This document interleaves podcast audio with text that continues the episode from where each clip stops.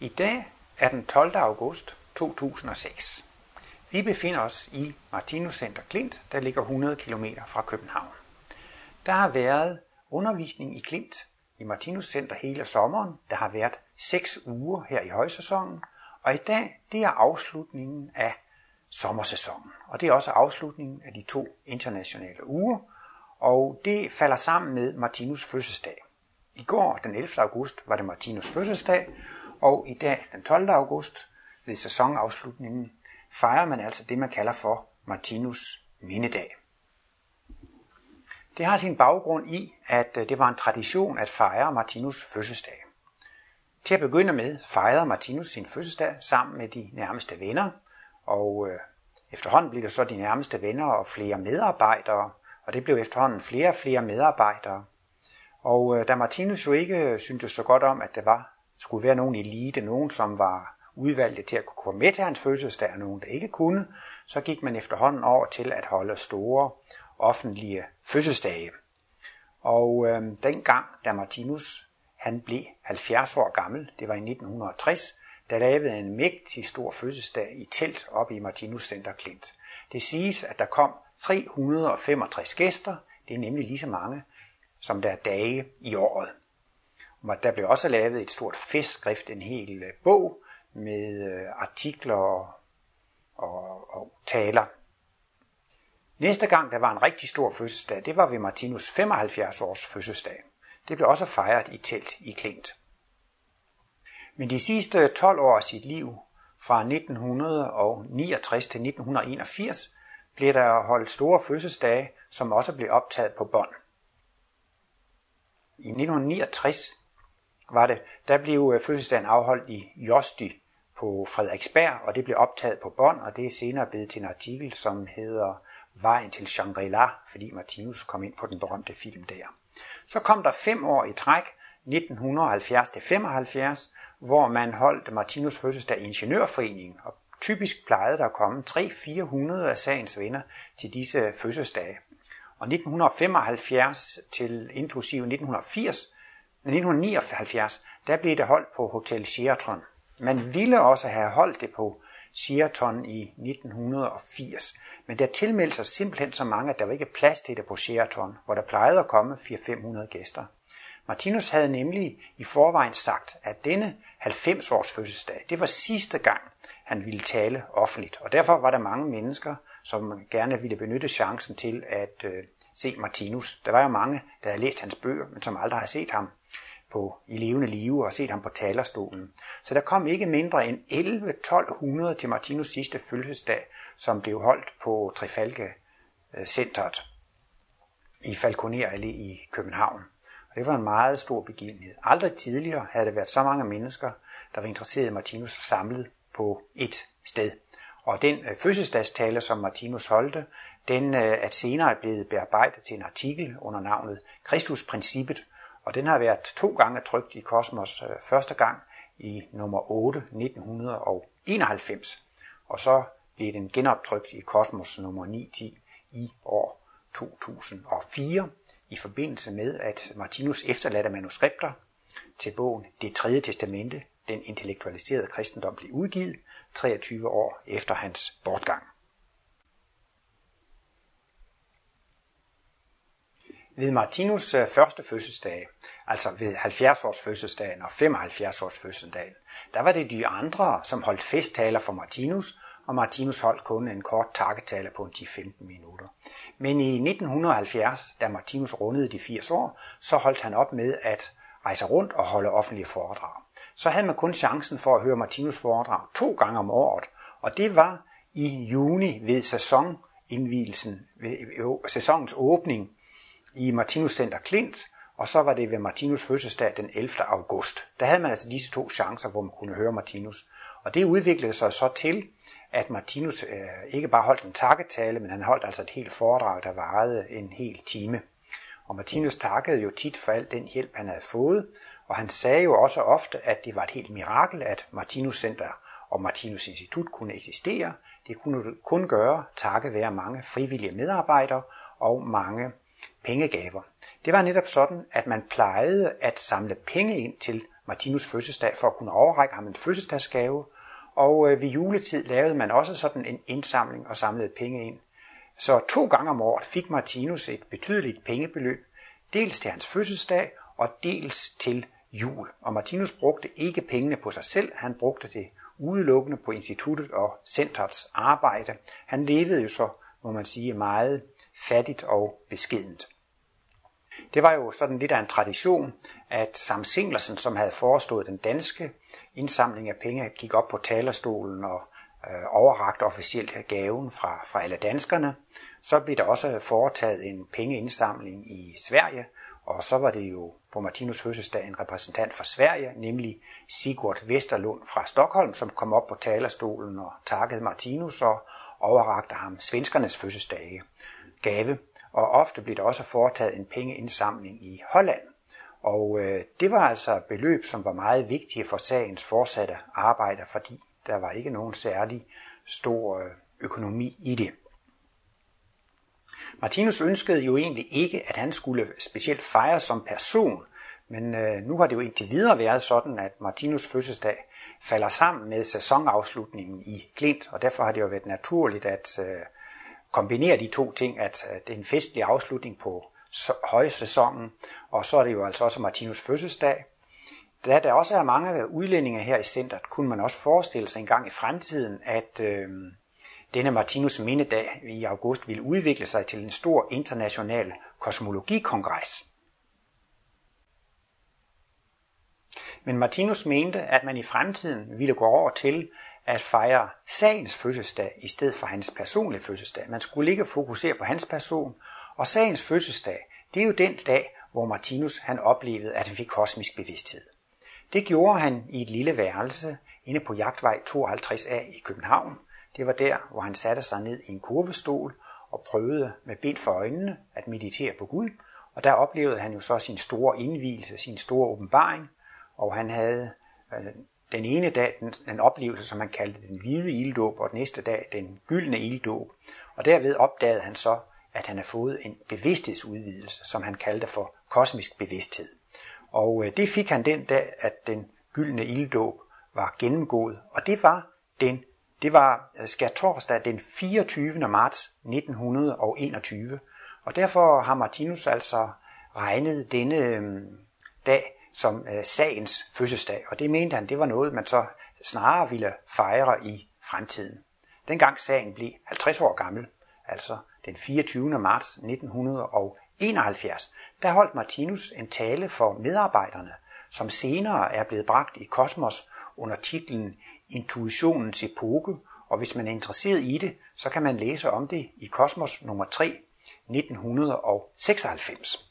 Det er nemlig 75 år efter, at han fik sin kosmiske indvielse. Men øh, Martinus syntes, at det var da altid godt at have sådan en øh, begivenhed, fordi så kunne sagens venner jo træffes. Og det var jo noget, som ville være med til at udbygge og styrke venskabet, at der var flere gode lejligheder til, man kunne træffes. Så Martinus mindedag i dag, det er også en god lejlighed til at udbygge venskabet, og man kan træffe mennesker fra forskellige lande, fra Norge, Sverige, Danmark, og også fra flere andre lande, England, Tyskland osv. Der er i dag et rigtig stort program. Lørdag den 12. august 2006, der starter mindedagen kl. 13, og der er ikke mindre end 10 programpunkter. Først er der stemningsbilledet fra Klint, så vil centerlederen Ejkel Christensen byde velkommen, og så kommer så Øh, et indlæg af mig, og det er altså Ole Terkelsen. Jeg skal holde en lille tale om åndsvidenskab i en krisepræget verden, og det kommer til at handle om åndsvidenskabens nødvendighed. Punkt nummer 4, det er Svend Erik Revedal, som er medlem af rådet for Martinus Institut, og han skal så at sige aflægge rådets årsrapport, og det vil han gøre med en titel, som hedder Et år med glæde og forandringer. Punkt nummer 5, det er klavermusik ved Lili Olsen. Og så skal punkt nummer 6, det er Sten Landsy, som skal holde et lille tale, som har titlen Det har Martinus kosmologi betydet for mig og mit arbejde. Punkt nummer 7, det er en pause på halvanden time med hyggeligt samvær, og der er et lille traktement på terrassen, og øh, man har også mulighed for det at melde sig til aftensmaden kl. 18. Efter pausen, som punkt nummer 8, der er der musikalsk underholdning ved skuespillerne Pauline René i Frænø og pianisten Lili Olesen. Punkt nummer 9 hedder kosmologi set fra udlandet, og det er altså forskellige udlændinge, som skal fortælle om deres møde med kosmologien. Og sidste og tiende punkt, det bliver en videofilm, som hedder Martinus, som vi kendte ham, anden del. Og så vil mindedagen slutte der, og så er dermed højsæsonen færdig for i år. Og det har jo været den tid til bedste sæson i Klint, også rent værmæssigt set, hvor vi har haft rekord varm juli måned.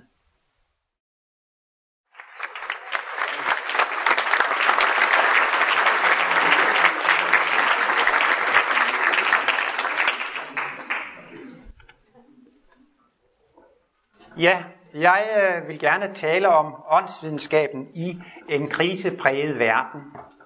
Og i bog nummer 23 har Martinus jo også skrevet en artikel, der hedder Åndsvidenskabens nødvendighed. Man kunne jo spørge sig, hvorfor skal vi leve i en krisepræget verden? Og jeg synes, det enkleste svar det er, det skal vi bare. Man kan spørge sig, hvorfor er det sådan? Sådan er det bare. Det er nemlig et nødvendigt og uomgængeligt trin i udviklingen, at vi skal leve i en sådan krisepræget verden. Vi er under forvandling fra dyr til menneske, og der er forskellige trin, der skal gennemgås. Og just nu lever vi i en tid, der er kendetegnet ved, at vi lever i det, Martinus kalder for et moralsk vakuum. Moralen er i stærk forfald. Tidligere på de trosreligiøse stadier, da man troede blindt på, på Bibelen og Koranen og hellige skrifter, man troede blindt på Gud, der var der altså religiøse og moralske forskrifter, som sikrede, at det ikke gik så galt, som det er gået i dag. Men menneskene udvikler sig frem til at få en stor intelligens, og vi er nærmest i dag at betegne som intelligente dyr. Og takket være intelligensen kan vi jo lave atombomber og missiler og lave langt større ulykker. Og på grund af, at vi har tabt Gud og blevet materialister, så har vi fået en helt anden form for logik, som Martinus kalder for lokal logik. Vi tror jo, vi er identisk med vores fysiske krop, og når vi dør, så er det slut. Hvis Stalin havde nogle fjender, så var løsningen på problemet bare at slå dem ihjel. Så er problemet løst. Sådan er det. Og det er jo helt logisk ud fra en materialistisk synsvinkel. Det kunne jo også være, at, øh, at Hitler synes løsningen på problemet var at slå jøderne ihjel, og så er problemet løst. Men det er altså lokal logik, fordi man ikke kender til de evige love. Og længere frem i fremtiden, der vil det også blive et nødvendigt og uomgængeligt stadium, at man kommer til at studere de kosmiske analyser. Det hører også med til udviklingen. I sine sidste foredrag brugte Martinus meget ofte et udtryk, og det var, menneskehedens største svøbe, det er forsvarstanken. Og den største svøbe, det var altså en pisk altså. Menneskehedens største problem, det er forsvarstanken. Mennesker tror, at de har ret til at forsvare sig med våben. Og det afspejler sig i, at så at sige hver eneste land på jordkloden har sin egen hær, har sin egen flåde, har sit eget militærvæsen. Og man tror, at det har man ret til. Og det er denne forsvarstanke, som ligger til grund for verdens problemer. I denne uge har jeg været med i videogruppen, og der læste vi en artikel af Martinus, som hed Den hemmelige magt bag ved våbnene. Og det, det er den hemmelige magt bag ved våbnene, det er jo vores egen bevidsthed og vores egen indstilling. Og det helt store problem, det er, at det ser ud til, at det er de andre, som er årsag til mine problemer. Og sådan ser det også ud for hver enkelt land, at det er de andre lande, som er årsag til vores problem. Og derfor har man altså ret til at forsvare sig. Og i det gamle testamente står der jo også, tand for tand og øje for øje, og det virker fuldstændig logisk, at man skal give igen. Er der nogle mennesker, som ikke vil hjælpe mig, så vil jeg ikke hjælpe dem. Er der nogen, der slår mig, så slår jeg igen. Det er meget logisk at gøre på denne måde. Og menneskene har i årtusinder ikke kunnet finde nogen anden løsning. Men for 2000 år siden, så blev der altså præsenteret en anden løsning. Og det siger Martinus jo, at det centrale i Jesu mission, det var, at det skulle demonstreres, hvordan et rigtigt menneske handler. Jesus er altså en model på det fuldkommende menneske. I skolen, så er det læreren, der viser eleverne, hvordan de skal gøre. Og det er mesteren, som viser, hvordan lærlingen skal gøre. Og forældrene viser børnene, hvordan det skal gøres. Så det er også meget naturligt i den globale udvikling, at der kommer ældre brødre i udvikling og viser, hvordan det skal gøres. Så det helt centrale i Jesu mission, det var korsfæstelsen. Og det var en meget stort begivenhed. Ikke blot for menneskene, men for hele jordklodevæsenet. Martinus taler om, at denne oplevelse for jordkloden var så stor, at det måtte betegnes som et kosmisk glimt for jordkloden. I bogen øh, med Martinus efterladte manuskripter, den intellektualiserede kristendom, der kan man læse et meget smukt stykke om korsfæstelsen, og der redegør Martinus for, hvordan han mener, at det er et kosmisk glimt for jordkloden. Han bruger udtrykket, at indtil korsfæstelsen, der var det logisk at hævne sig.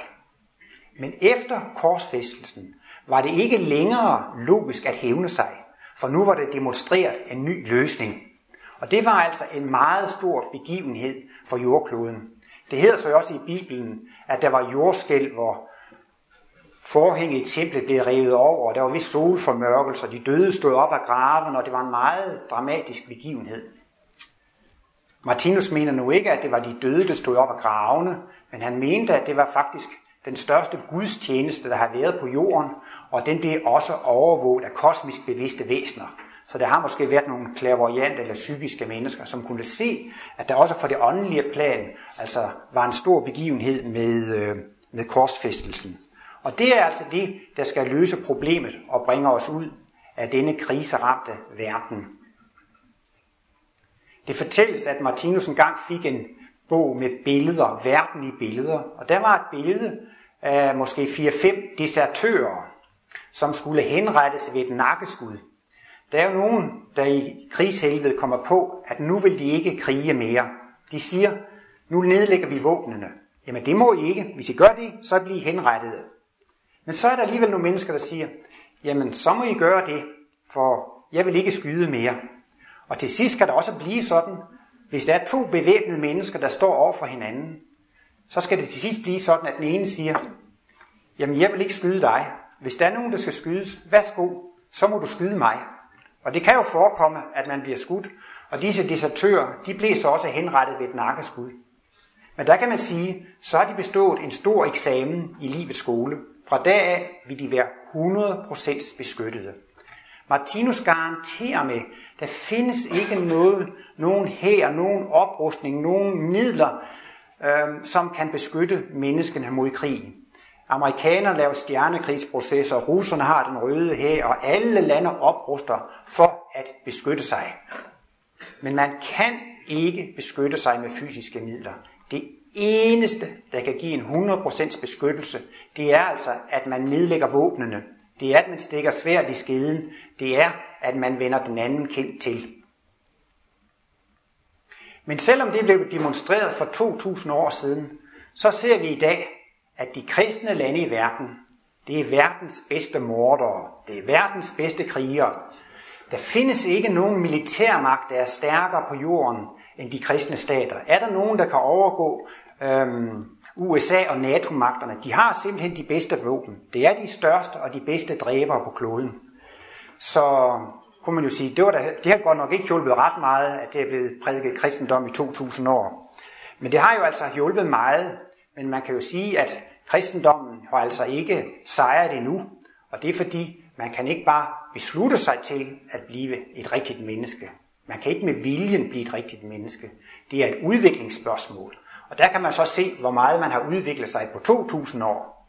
Og det gør måske også, at, det kan være rimeligt nok, at det måske vil vare 3.000 år mere, inden vi når frem til etablering af det rigtige menneskerige på jorden. Men Martinus, han har lavet en åndsvidenskab, som skal vise, at det er sandt, det Jesus siger. Man kunne sige, ja, det Jesus siger, det lyder meget klogt og meget kærligt. Men det tror jeg altså ikke på. Men uh, Martinus han viser, at alt det Jesus han gjorde og sagde, det var logisk og det var sandt. Og det er ikke så nemt at vise, at det er logisk og sandt. Man er nødt til simpelthen at tage alt det, der eksisterer i betragtning. Hele det evige, uendelige verdensalt. Også de levende væseners evige liv. Man er nødt til at inkludere alt, før man kan retfærdiggøre mørket og forklare meningen med lidelserne. Og nu skal jeg jo ikke holde et langt kosmologiforedrag, men altså det, der er basis for det, det er jo, at vi er evige væsener. Og at der findes en karma-lov, som gør, at den energi, vi sender ud, den kommer tilbage. Og takket være, at vi er evige væsener, så kan virkningen af alle erfaringer akkumuleres. Ingen livsoplevelse, ingen erfaring, ingen træning og øvelse er spildt. Alt, hvad vi oplevede, bliver i sidste ende lagret i talentkerner, som kan hænges op på et evigt stativ. Det kan læres i overbevidstheden, som er evig natur. Så derfor er det altså sådan, at vi kan lære af vores fejltagelser. Man kan sige, krig, det er vejen til fred. Sygdom, det er vejen til sundhed. Man er nødt til at lære, hvordan det er at gøre forkert, før man kan gøre det rigtige. Og øh, Martinus har derved forklaret os altså, at det er ikke alene fornuftigt og kærligt eller godt at tilgive sine fjender. Det er det eneste logiske, det er det eneste fornuftige. Martinus har altså med sit værk vist som videnskabelige sandheder, som logiske fakta, at det er det eneste fornuftige at opføre sig, som Jesus gjorde. Og øh, hvis vi har nogle fjender, det har jeg lagt mærke til, når jeg holder foredrag og spørger til, men det er ingen af os, der har fjender. Men øh, så kan man måske overtale folk til at gå med til, at man kan blive irriteret på nogle mennesker en gang imellem. Og man kan blive lidt sur på nogle mennesker. Og det viser Martinus på logisk vis. Det er det dummeste, man overhovedet kan gøre. Hvis man slår løs på andre, så slår man løs på sig selv. Og det er da dumt. Og desuden forklarer Martinus, at hele verdensallet det er en enhed, det er et levende væsen, og det er den levende guddom. Og vi er alle sammen celler i guddommen. Så når vi slår løs på andre og er i krig med andre, så er vi i krig med guddommen. Så denne hævnpolitik, det er simpelthen det dummeste, man kan gøre. De to største dumheder, man kan gøre, det er at være i krig med sig selv, og det er at være i krig med guddommen. Men det er man altså, når man bliver vred og irriteret på andre og opruster sig og prøver på at forsvare sig. I gamle dage, så havde vi et krigsministerium. Og så blev vi mere humane. Så blev det jo lavet om til et forsvarsministerium. Men til menneskenes store overraskelse, så skal vi have et nyt ministerium, og det bliver tilgivelsesministeriet. Martinus forklarer så, at det er et uomgængeligt trin i udviklingen at studere de kosmiske analyser. Og han forklarer også, hvordan det foregår i de tre trin for talentkernedannelse. Der er altså et A-stadium, et B-stadium og et C-stadium.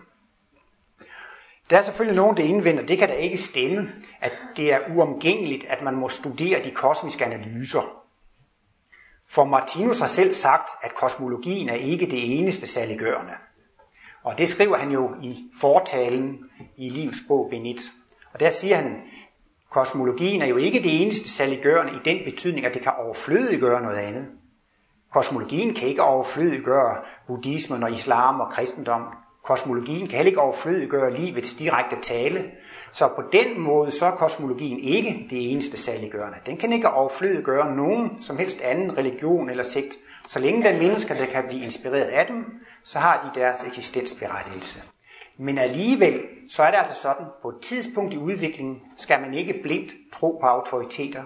Man skal blive et selvstændigt tænkende væsen. Man skal selv lære at forstå livet. Man er nødt til at gå igennem en proces for at lære at forstå livet. Vi skal alle sammen lære livsloven at kende, og det kan man altså kun gøre igennem en udvikling. Og denne udvikling består altså af tre trin. Og det første trin, det er altså studiet af de kosmiske analyser.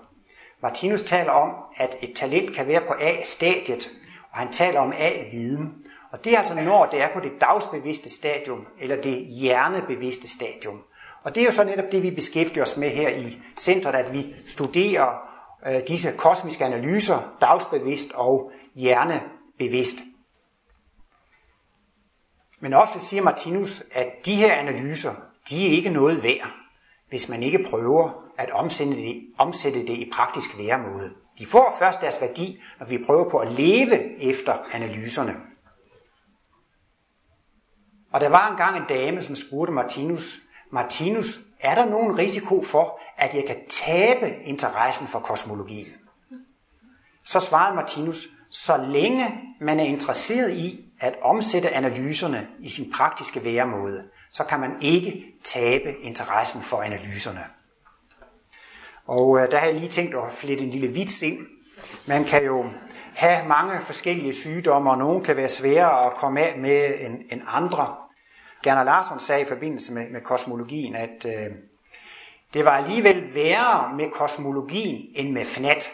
Fordi fnatten, den kunne man da komme af med, men kosmologien, den beholdt man hele livet. For netop hvis man er så meget interesseret i analyserne, at man vil ændre på sin væremåde, så er det altså en livslang interesse, som man ikke kommer af med. Og derved kan man sige, at så er øh, jo denne øh, omdannelse til at blive kristusvæsen jo ved at gå ind i sit B-stadium, fordi man prøver at praktisere analyserne i daglig væremåde. Og efterhånden så bliver denne praktik altså så gennemført og så hyppig, at til sidst så går det altså helt automatisk, og så kommer man jo op på næste kærlighedens C-stadium.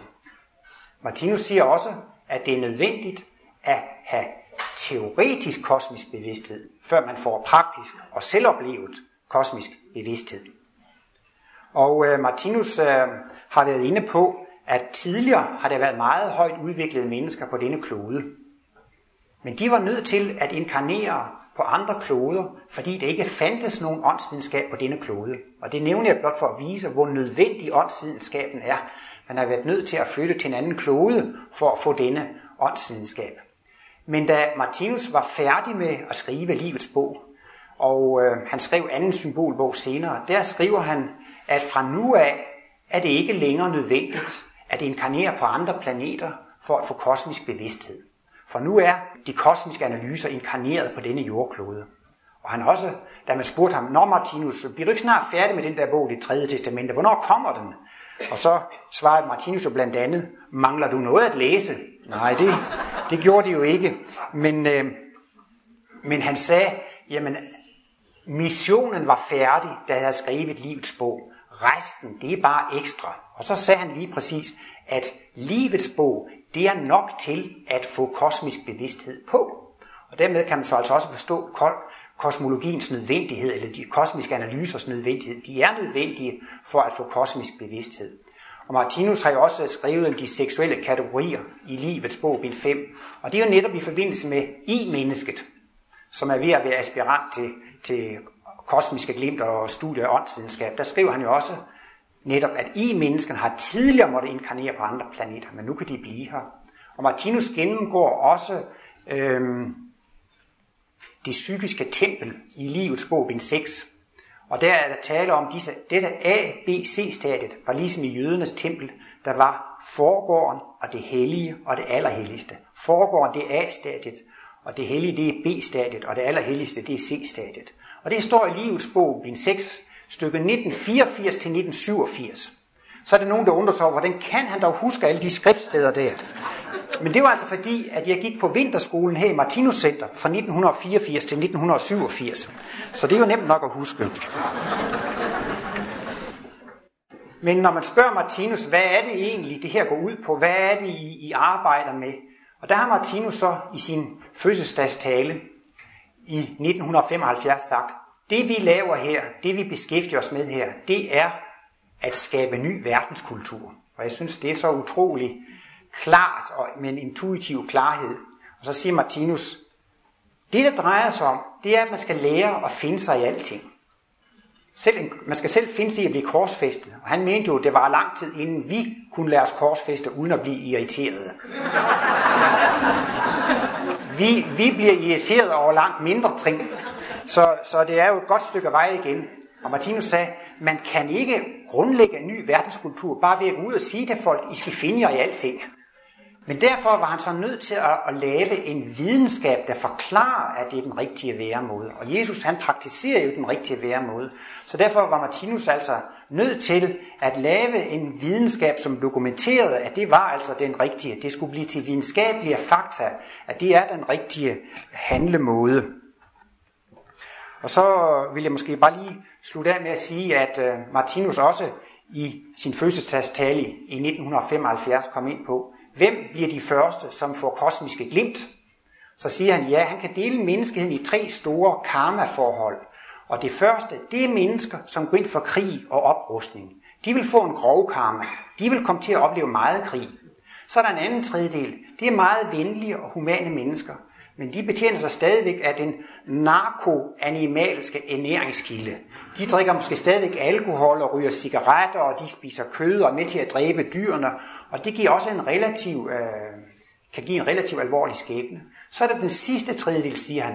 Det er dem, der prøver at leve efter analyserne.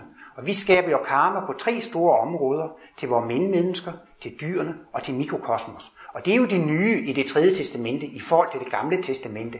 Det er kærlighed til dyrene, og det er kærlighed til mikrokosmos. Og det er kærlighed til mikrokosmos både med det, vi putter i munden, og det er også kærlighed med hensyn til det, vi tænker. Og så siger Martinus, hvis man virkelig prøver at træne og arbejde, de mennesker, som virkelig prøver at træne og indarbejde disse ting i deres daglige væremåde, det bliver de første, som kommer til at få kosmiske glimt. Og så vil jeg blot lige afslutte med at gå ind på, at når vi nu ser denne, denne kriseprægede verden, vi ser jo i fjernsynet, at der er mor og drab og krig osv., og, og der bliver man jo tit meget deprimeret. Men det, der var så karakteristisk for ved Martinus og alle hans fødselsdagstaler, det var netop, at han havde Gud med i alting.